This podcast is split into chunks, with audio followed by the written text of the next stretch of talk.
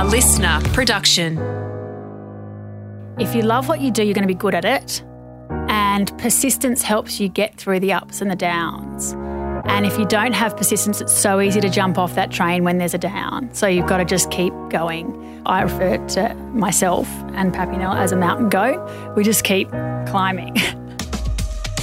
Hey, welcome to the Lady Brains podcast. We're your hosts, Caitlin Judd and Anna McKenzie, co founders of Lady Brains, a digital and IRL club for female founders and founders to be. We're chasing down the most successful female entrepreneurs from around the globe, not only to hear their life story, but to extract their knowledge and world class insights. If you're curious and ambitious, then Lady Brain, you are in the right place. Get ready for some hard hitting truths, a dose of inspo, and learnings you can apply right away. Strap in. Just imagine you've been in business for over a decade and you're still on the edge of success. Would you give up? This is what Renae James, founder of Papinelle Sleepwear, experienced in her first 12 years of business. But she's still here to tell the tale. Renae started Papinelle in 2003, selling her pajamas from the stalls of Paddington markets in Sydney. When her collection started selling out each week, she took a leap of faith, she got a 9k bank loan, and she moved from the stalls to something bigger. Let's fast forward to now. Papinelle is on every street corner in the US, and she's even considering establishing a team over there. Papinelle's a story of slow, considered growth over a long period of time. It's a story for anyone that's not quite sure if they're going to make it, or if you're just feeling stuck. We hope that this episode gives you the courage to keep on trucking. So, you started Papinelle Sleepwear back in 2003 at 24 years of age at the Paddo Markets. Yes. So, for you know everyone that's listening from Sydney, the Paddington Markets, the famous markets, and there have been other brands that have um, been birthed from the Paddington Markets. You've got Sass and Bide, um, you've also got Zimmermann. Take us back to the moment when you started selling your garments at the Paddington Market. Wow. Um, yeah. So I finished university and I used to design prints and they just lent themselves to sleepwear really well. So I created a collection. And I think, you know, back then, I think that Paddington Markets was the only place that you could sort of test your market. So you know, you get your tent from Bunnings and you set up your rail and you take you take it there. And it was, it's a one man band. You know, I was sewing everything and ironing everything, and every weekend it would sell out, and then I would just create another bunch of pajamas and take them back. And it was really good because you you sort of found out what people were flocking to and what was selling out first, and there were some really great both customers and people selling at the markets. So you knew that um, you were getting market acceptance. It wasn't, you know, because it was really cheap or because it was secondhand or it was, you know, your designs and people were responding to them. So it was, it was, I remember it being really hard work. And I remember th- at the end of the day, you'd have like $800 and be like, wow, got this for the week. And then you'd do, you know, you do it all again the next weekend. But it was quite hard to get into. You had to sort of submit your work to them and they would approve it. And, it was hard to get a good spot and you know it was a it was a real it was a real thing oh. back then. And were you doing it back then with the ambition that like this was a product that you wanted to sell and build into a brand or was it kind of a little bit of a passion project at the time? That's a really good question. I think i've never sort of known any different. I knew that, that i wanted to make it a business definitely. I probably didn't envisage where it would be today but it was definitely me starting a business, creating a brand. Like at the same time, I was building a website and registering the logo and and doing all the other things associated with it. So I, I definitely had a vision to start a business. So you were doing all of that at the same time as you were at the market, selling Yeah. and I guess learning about your customer and what they liked. Yeah, and the markets is only a one day a week, Mm. so um, everything else was getting done. I mean, I probably had a full time job at the time as well. I mean, I, I did for the first couple of years. It, it took a while to become a full time thing, but I was teaching myself how to how to build websites. Absolutely everything that is involved in starting a mm-hmm. business, I taught myself. Mm-hmm. And was it as simple as kind of, you know, going on and Googling how to build a website? Because a lot of our founders that we speak to that don't have that business background say that that's where they start. But you know, we're kind of talking a little little while ago. Was it the same kind of way of learning or did you have other people that you could turn to to mentor you? No, it was the same. And I remember at the time everyone was using Flash. So I had to to learn like I had this butterfly fly across the screen and it took Oh like my a week to code. I remember. so good. yeah, but it was uh, yeah, and she like yeah, it took it took a while to get to get it right, but um, but it was all self taught, and I you know, I- just googled it. So, at what point did you go, okay, this actually has legs? You know, I'm selling out every week. I'm going to invest a bit of cash into kind of taking it to the next level. At what point did that happen? Yeah, I think I had a couple of wholesale customers. So one of them was Peters of Kensington that approached me to sell. And then there was another beautiful homeware store on Oxford Street that also approached me to sell it. And so then I started to get quite a few orders from people. And I believe I did a trade fair and um, and got like a whole swag of orders and I was really surprised. And so then I went and got a bank loan for nine thousand dollars and bought all this fabric. And then I remember having a heart attack that night because I'd spent nine thousand dollars and I was never sure how I was going to pay it back. Were you scared to do that? I was so scared. I was so scared. Yeah. I, I, I remember not sleeping. Actually, not sleeping over um, work stress has, is a constant thing, but it, your problems just get bigger as your business gets bigger. So back then, that was a that was a big deal. Did you ever think about finding the cash from elsewhere or was a bank loan, was that like, why did you make that decision at that time? I think that's the only uh, loan I ever did get, and I paid it back quite quickly. I think it was just a personal loan. I think it was just the option that was available, uh, the easiest at the time.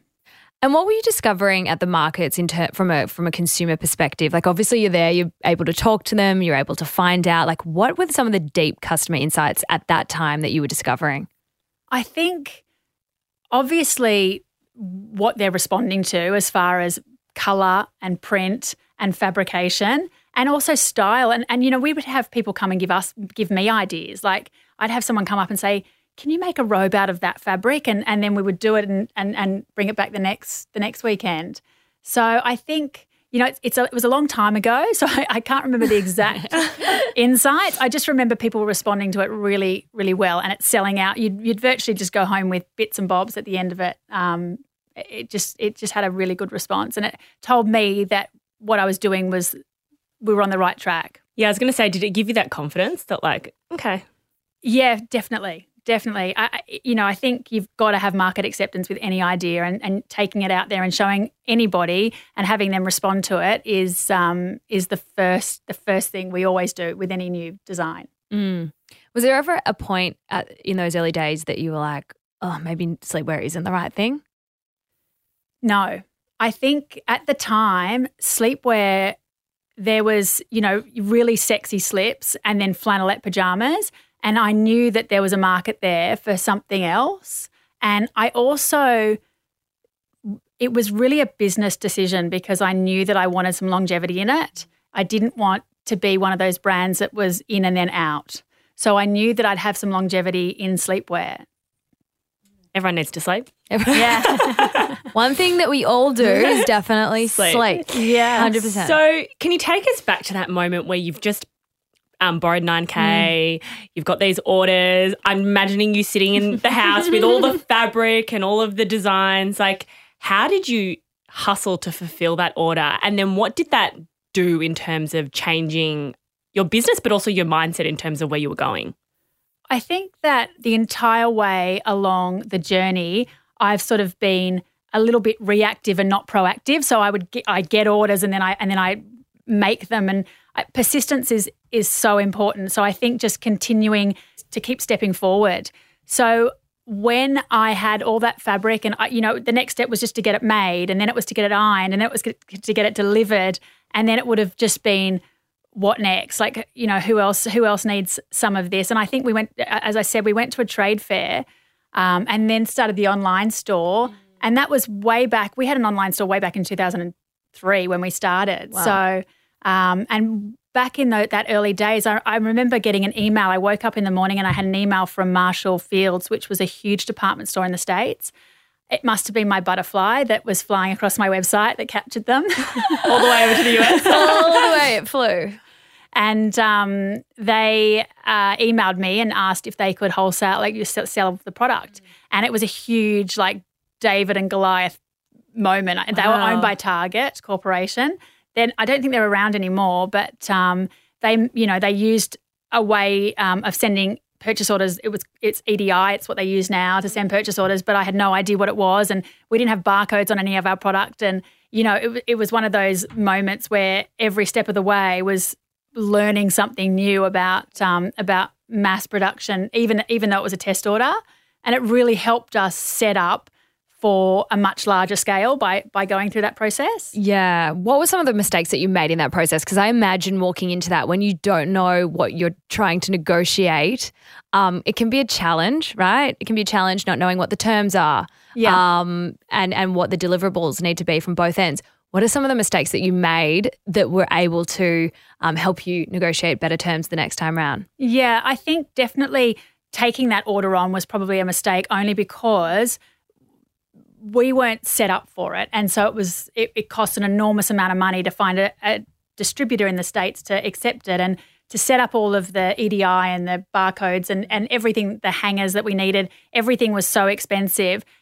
Instead of it being a decision for us to go into the States, which is what happened eventually, it was it was them coming to us and us scrambling to make it happen.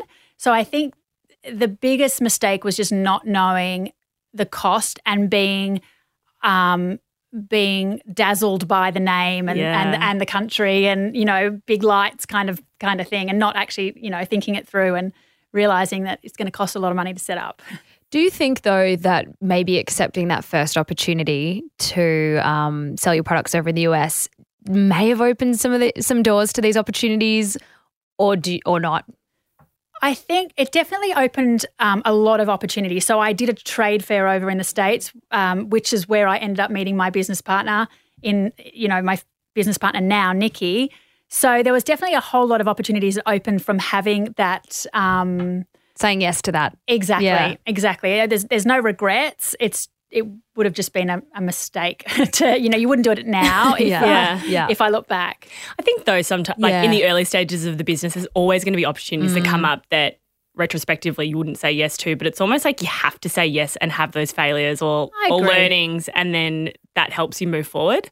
And other great things can come out of out of that. You obviously met your business partner, Nikki, right? Exactly. And like you could never have predicted that, but saying yes, there is sometimes a silver lining. We need to remember. Yeah. So we want to talk a little bit about product development and how you've kind of built out your your merchandise offer, I guess, over the years. Um, you offer lots of different things now: silk, cotton, you know, all sorts of different categories.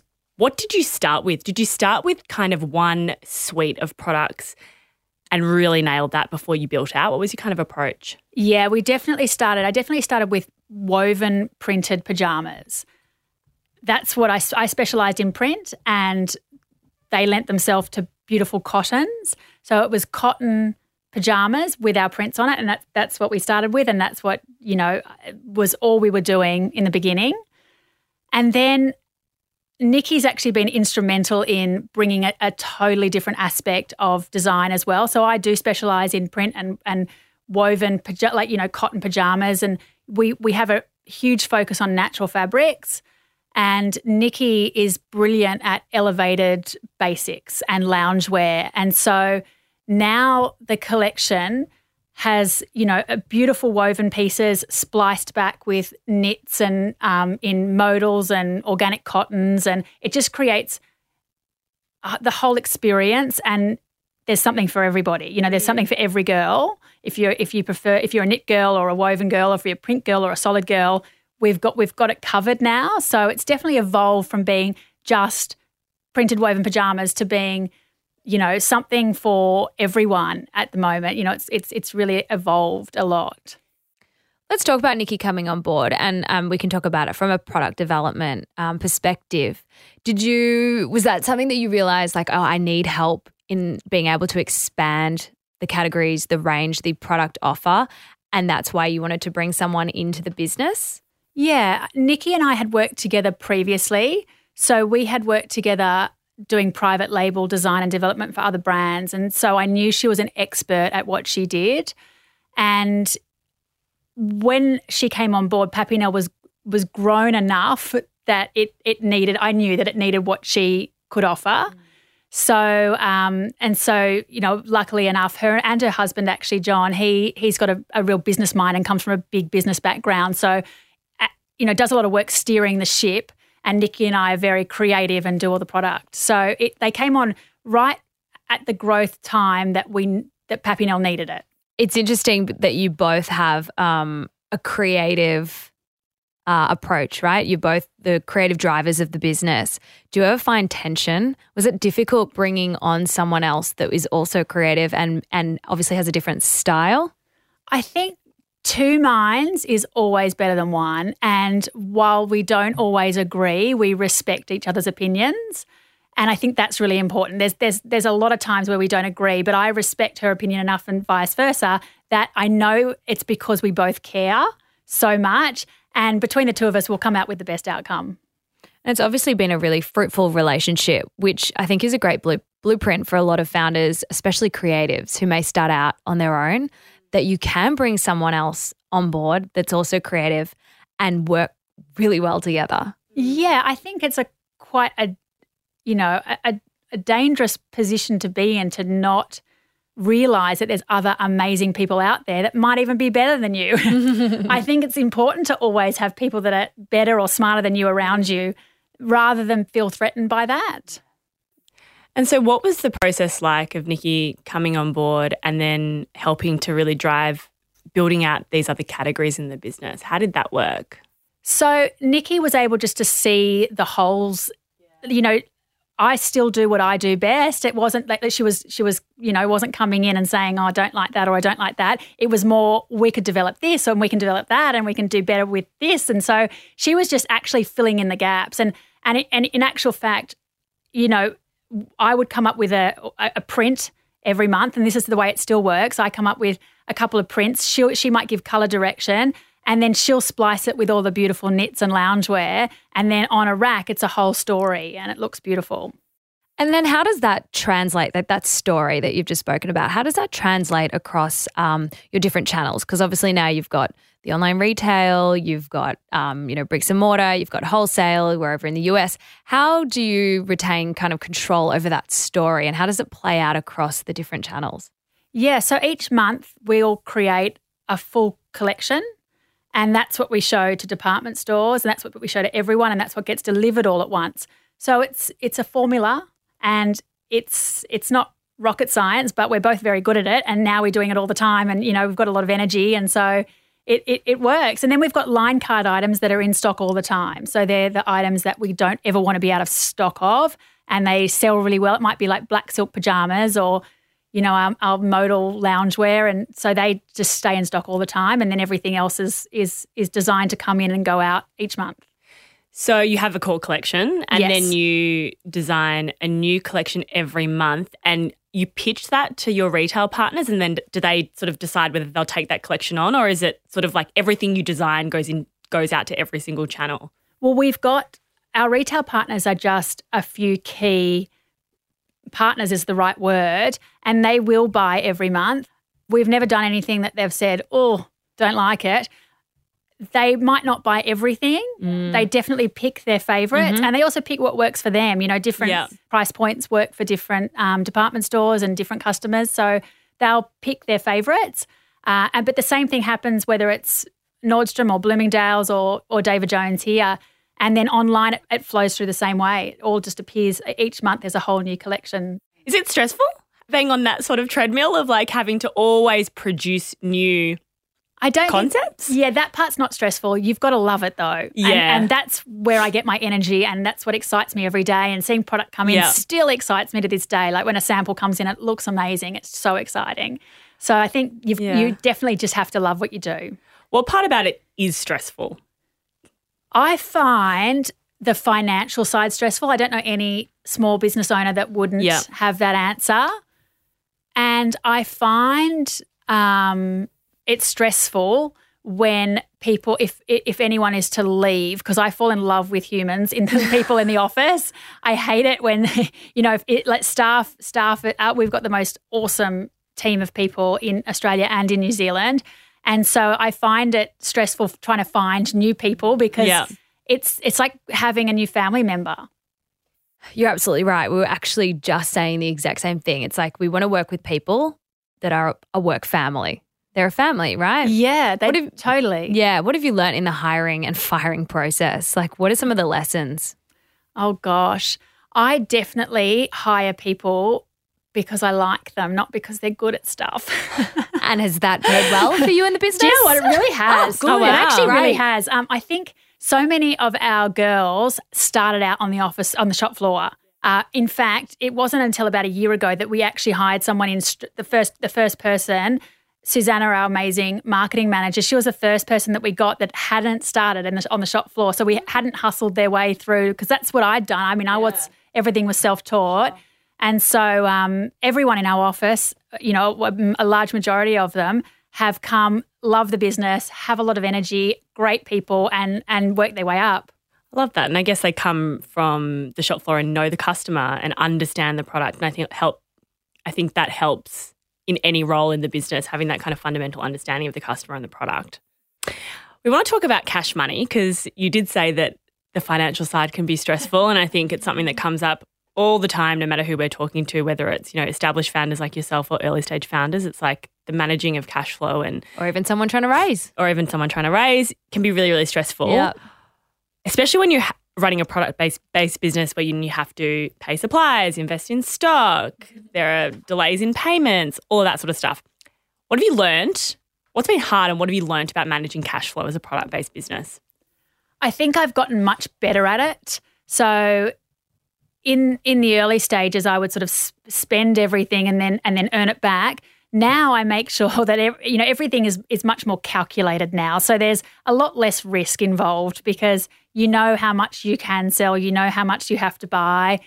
There, there are obviously uncertain times like what we've just all been through with COVID, where the rug gets pulled from under you. And, you know, in our situation, that was fortuitous because everyone started to wear sleepwear and, you, you know, it really helped us. But I'm sure that there were a lot of businesses out there that didn't have the same outcome. But I think, I think now it's, it, it's, as I said, there's just a lot less risk involved because so much of it is known and so much of it is thought through. So if there's any retail store we're going to open, we know we virtually know exactly what what it's going to take, what the rent is, what you know, what our risk is. So it's um it's just the knowledge that you've gained along the way helps you in the future, and it's using that knowledge. It's amazing. You've obviously got such deep insights into every, you know, domain of the business, which is quite incredible. Um, and we do suggest, especially as an early stage founder, that you know you go and do it all and know it inside out before you hand it over, which I think you know is obviously what you believe too. Let's dive into like let's let's pick marketing because I'm interested. Like, what have you learned? It sounds like you held on to that. You just mentioned it before, and you know you said maybe you would get someone in to help you, but you've obviously learned quite a bit in that space. I'd love to know what you've learned from a you know customer perspective, product perspective. What's worked? Yeah, I think you'd have to know, or you you organically get a tone of voice. You get, you know, you, your how your images look and how your girl looks, and um, I think those things I know without sometimes even being at, being able to to put, put down on paper. I'll get an image and I just know it doesn't work, but I can't tell you why. Yeah. So I think a lot of it is is sort of ingrained in um, in in just knowing our customers so well. There are so many aspects of marketing though that that are beyond me, especially digital marketing. it's a whole whole different kettle of fish. So I, I think visually, so packaging and old fashioned, you know, old school marketing is is something that naturally I have an eye for. All of the new style of marketing, I think is is you ha- that we've got such talented, amazing people that that know exactly what they're doing in that field, and I love learning about it. I love going into analytics and finding out what people are responding to and why, and then listening to podcasts or watching, you know, videos on what other people are doing, and and just always learning. I think it's so important to always keep moving forward and always learn. Is there anything you've done in the marketing space that just hasn't worked?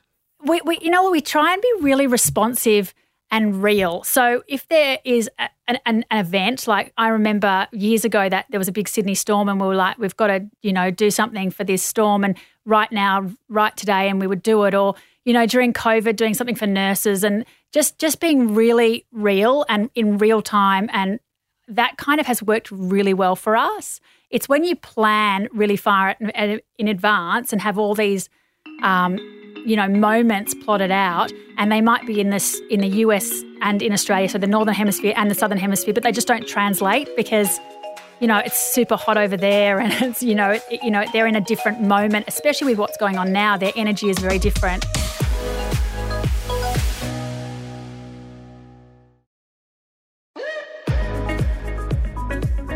We were having coffee this morning with a couple of friends, and they're about to launch a direct to consumer fashion label. And um, one of the hot topics we were talking about was uh, electronic direct marketing, you know, email marketing. I know that you guys kind of invest a fair bit in that. I think that's one of your, you know, major marketing channels. Can you Yeah. tell us more about what you've learned in that space in particular and how important is it for the brand? Yeah, look, our mailing list, so the people that are on it are gold for us. So I think it's about it's, it's about getting authentic, real people on your mailing list. And then once you've got them, you've got to protect that with your life and not send unnecessary messages or um, you know, I, I, you can be really direct. And each of our we send now 3 EDMs a week. And we try and you know change the tone of each one and the subject line is so important. That's one thing that that we've learnt a lot. So you've got to tell the per- not waste anyone's time tell them exactly what's in there and and keep it short and sweet. And um, if it's an offer announce it. If it's not if it's a new a new season you announce it. So i think it's all about the subject line and also having that really valuable database and acquiring new people for that database. How have you done that? How have you built the list over So- time? Yeah, I think in store is key. So so engaging with customers while they're in the store and asking them. And that's the other thing is is not being deceitful and saying, "Can we grab your email for a receipt?" It's it's actually it's actually saying, you know, you'll sign up for this and you'll get this. And the number one increase in our database would be through our online store. We were talking earlier about product development, and you mentioned um, when we were talking about kind of producing 12 ranges a year, one a month, that that's the way the industry is. Do you feel like sometimes that you are at the beck and call of the industry? Yeah, I, I think we to be to be honest, we probably wouldn't do twelve a year if it wasn't if there wasn't an audience for it or a customer for it. So, but it's a good problem to have. It's a good problem to have that customers want to see new product and that that product is selling. Yeah, it's interesting. We were talking with um, Dale from Bondi Born at Fashion Week, and she was having this exact conversation. She ranges in um, retailers here and overseas um, who have an expectation around a certain number of collections that needed to be dropped a year. And she said there was a bit of tension for her in terms of that demand and also building a sustainable brand, which you are. Do you feel that tension as well? I I tend to focus on making sure the product that we do make we're making the right decisions around. Because in all honesty, if we weren't doing 12 ranges a year, we'd be doing 6 but with double the units. So just because we design more, it doesn't mean that it's worse for the environment. It's a good point. Great point. Yeah. Yeah.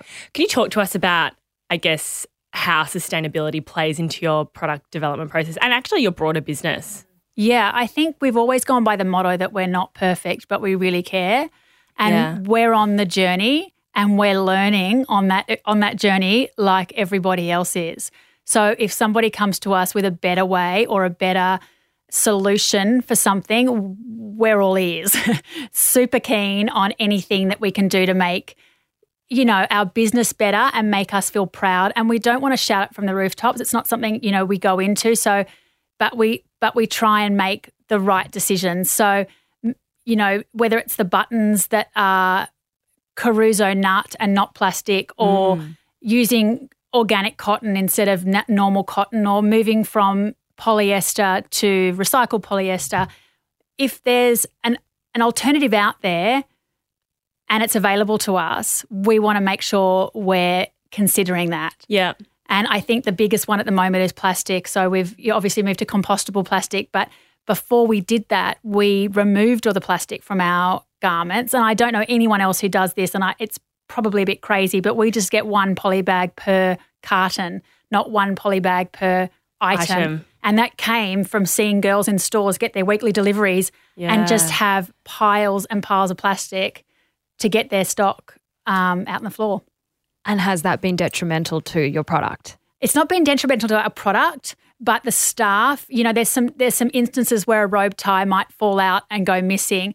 You know, we don't package anything in plastic anyway, so the garment when it's an online order goes from the carton into a paper bag that then goes into a compostable satchel. So there's the, the difference is literally taking away a step of opening that plastic before you slide it into a bag. But so it does create it has created a few headaches. You know, mm-hmm. sometimes people might dig into the the, the box and, and unfold things. it does create a little bit of, of extra legwork, but nothing that's been a showstopper. Not there's never been a moment where an issue has made us think, no, we've got to go back to plastic wrapping everything. Even when the opportunity came up to to to wrap everything in compostable bags, it's still waste. Like it's still something that's been manufactured that's going to get thrown away. So if we can avoid doing that, we will.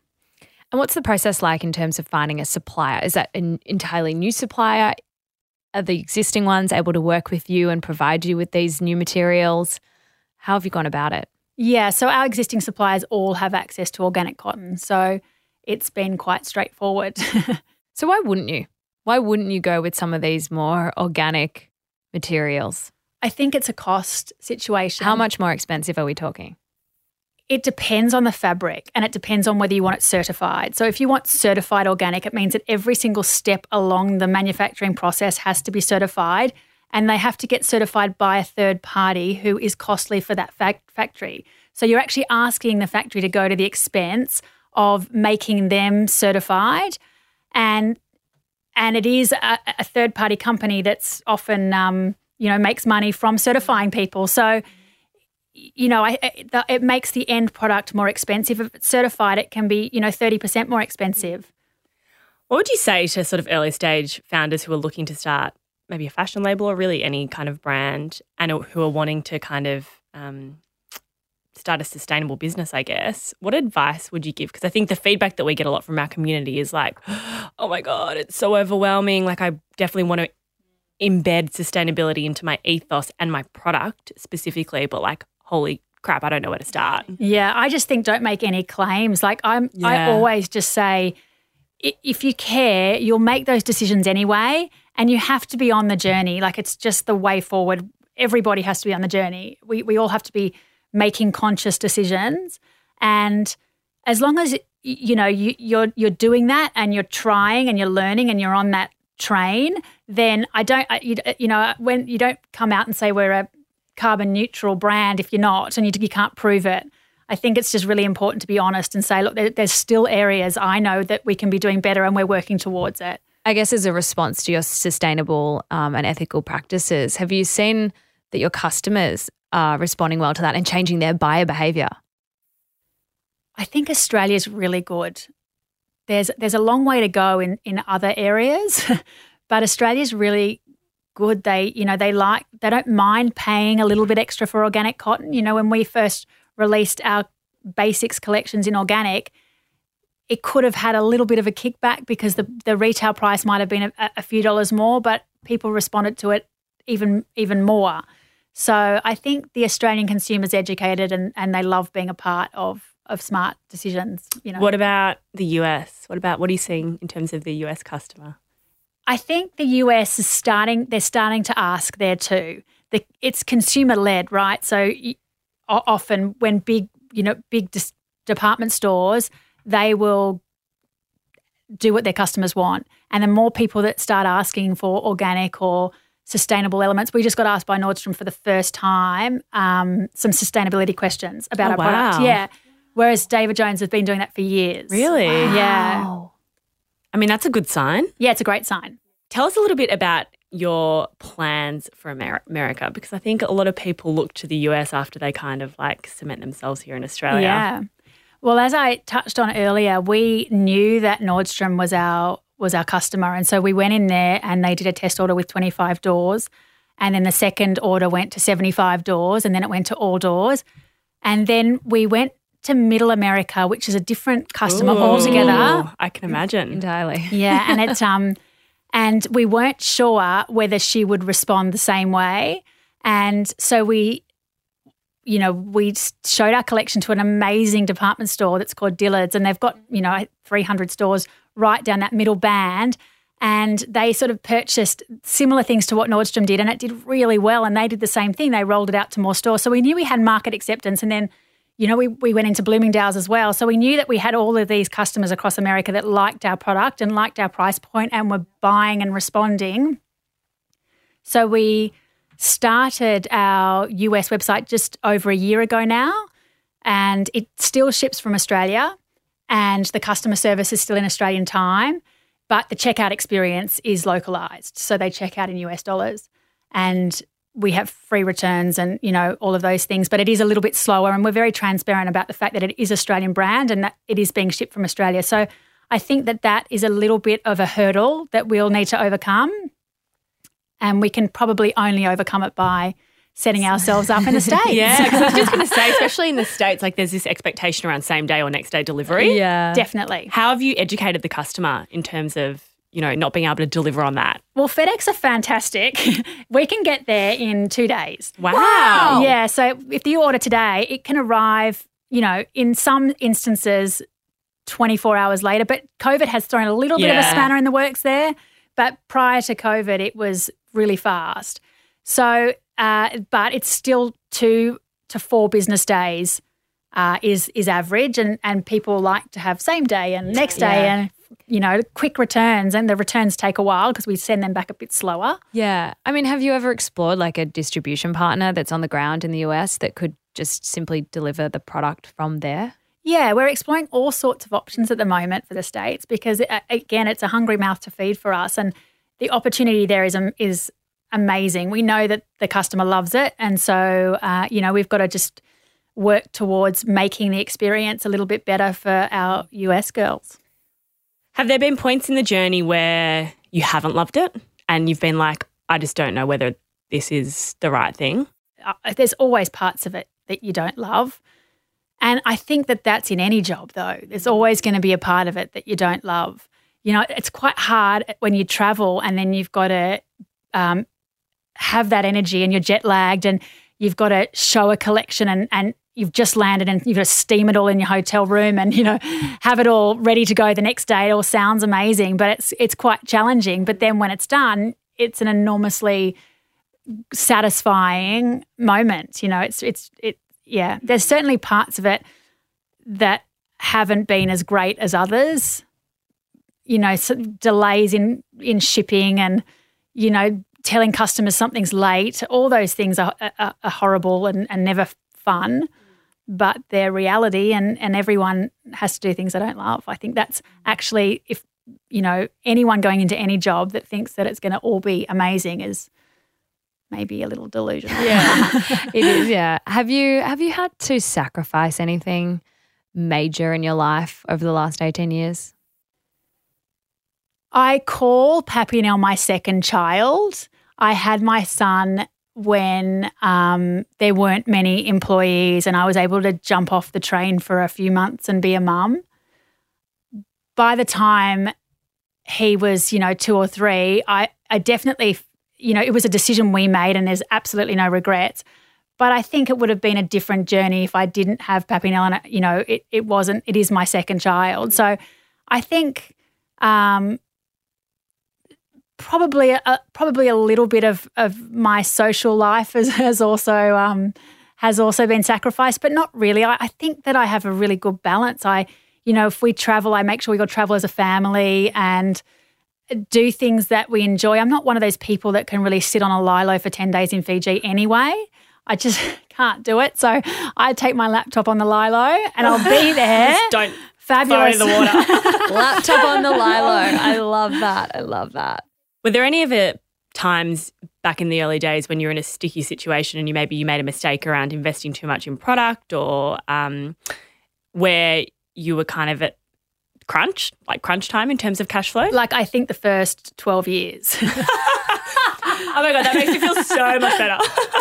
the first 12 years were all crunch time. It was like living on the edge. Oh my God.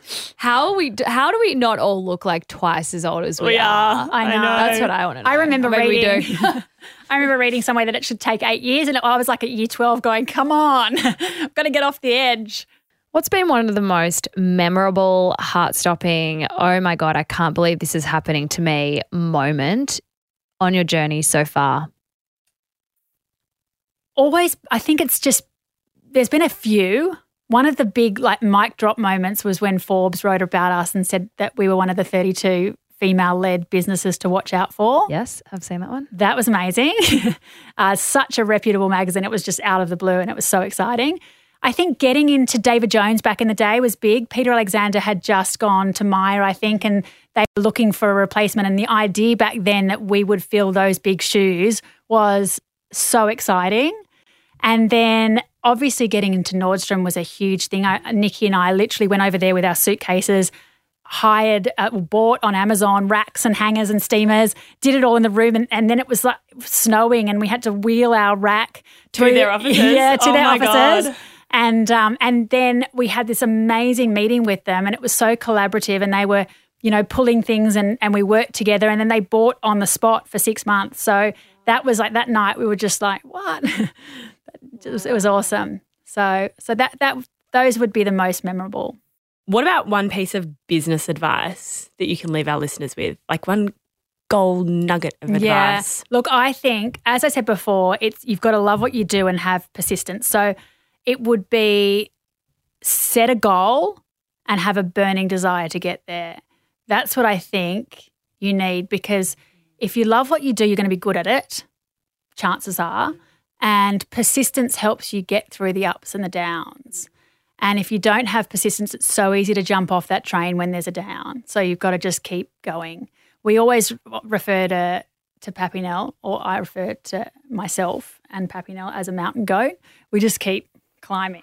Oh my oh god. my god. Okay, so I'm obsessed with goats, and that is so true and so perfect. yeah. The ones that like stand, and also the ones that can stand. yeah, they the stand edge. like this, right? They stand. It's like, how are you standing on like a cliff yeah. face? Like, Yeah. But they just they're resilient. Yeah. They just figure it out and they just keep Yeah. walking around. Oh my it's god. also my star sign. So it's Oh, is it? I love yeah. it. Yeah. Be a mountain goat. Keep on climbing. oh and they, my they god. might slip back a little bit, nothing. But they do never- they never fall. Nah. They never fall, but they Just may go down. Yes. Oh, I love I'm that. make a quote tile out of that one. I love it. and then finally, we'd love to give you the opportunity to give a shout out to someone, a lady brain, maybe it's someone in your team, someone that's mentored you in the past, that's helped you along your journey. Oh gosh, Carla Zampatti. Oh, yeah.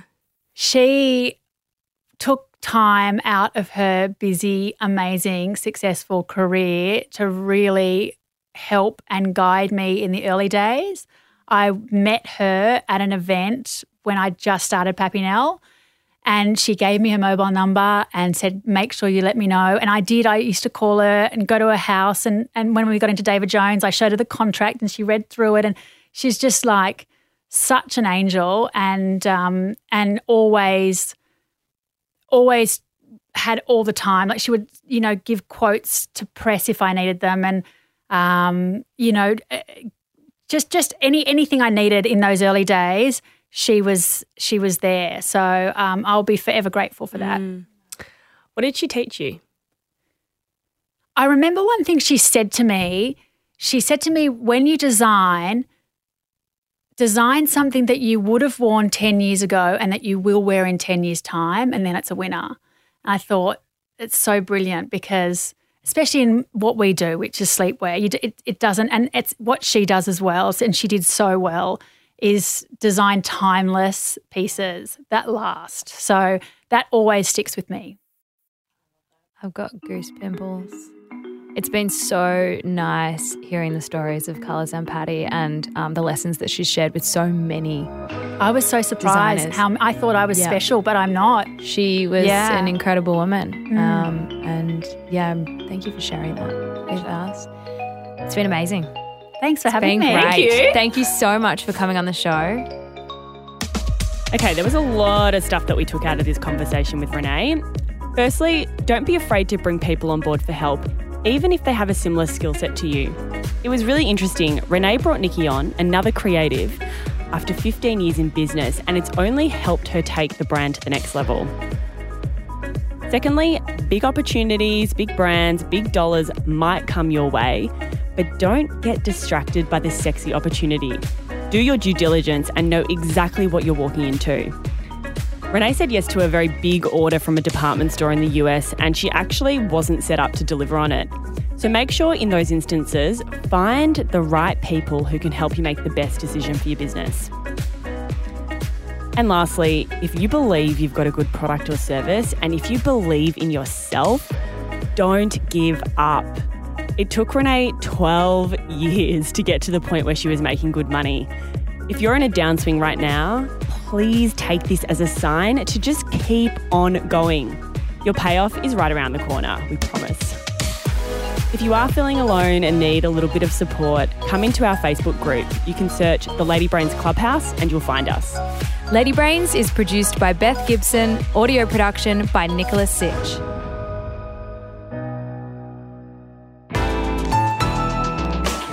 Listener.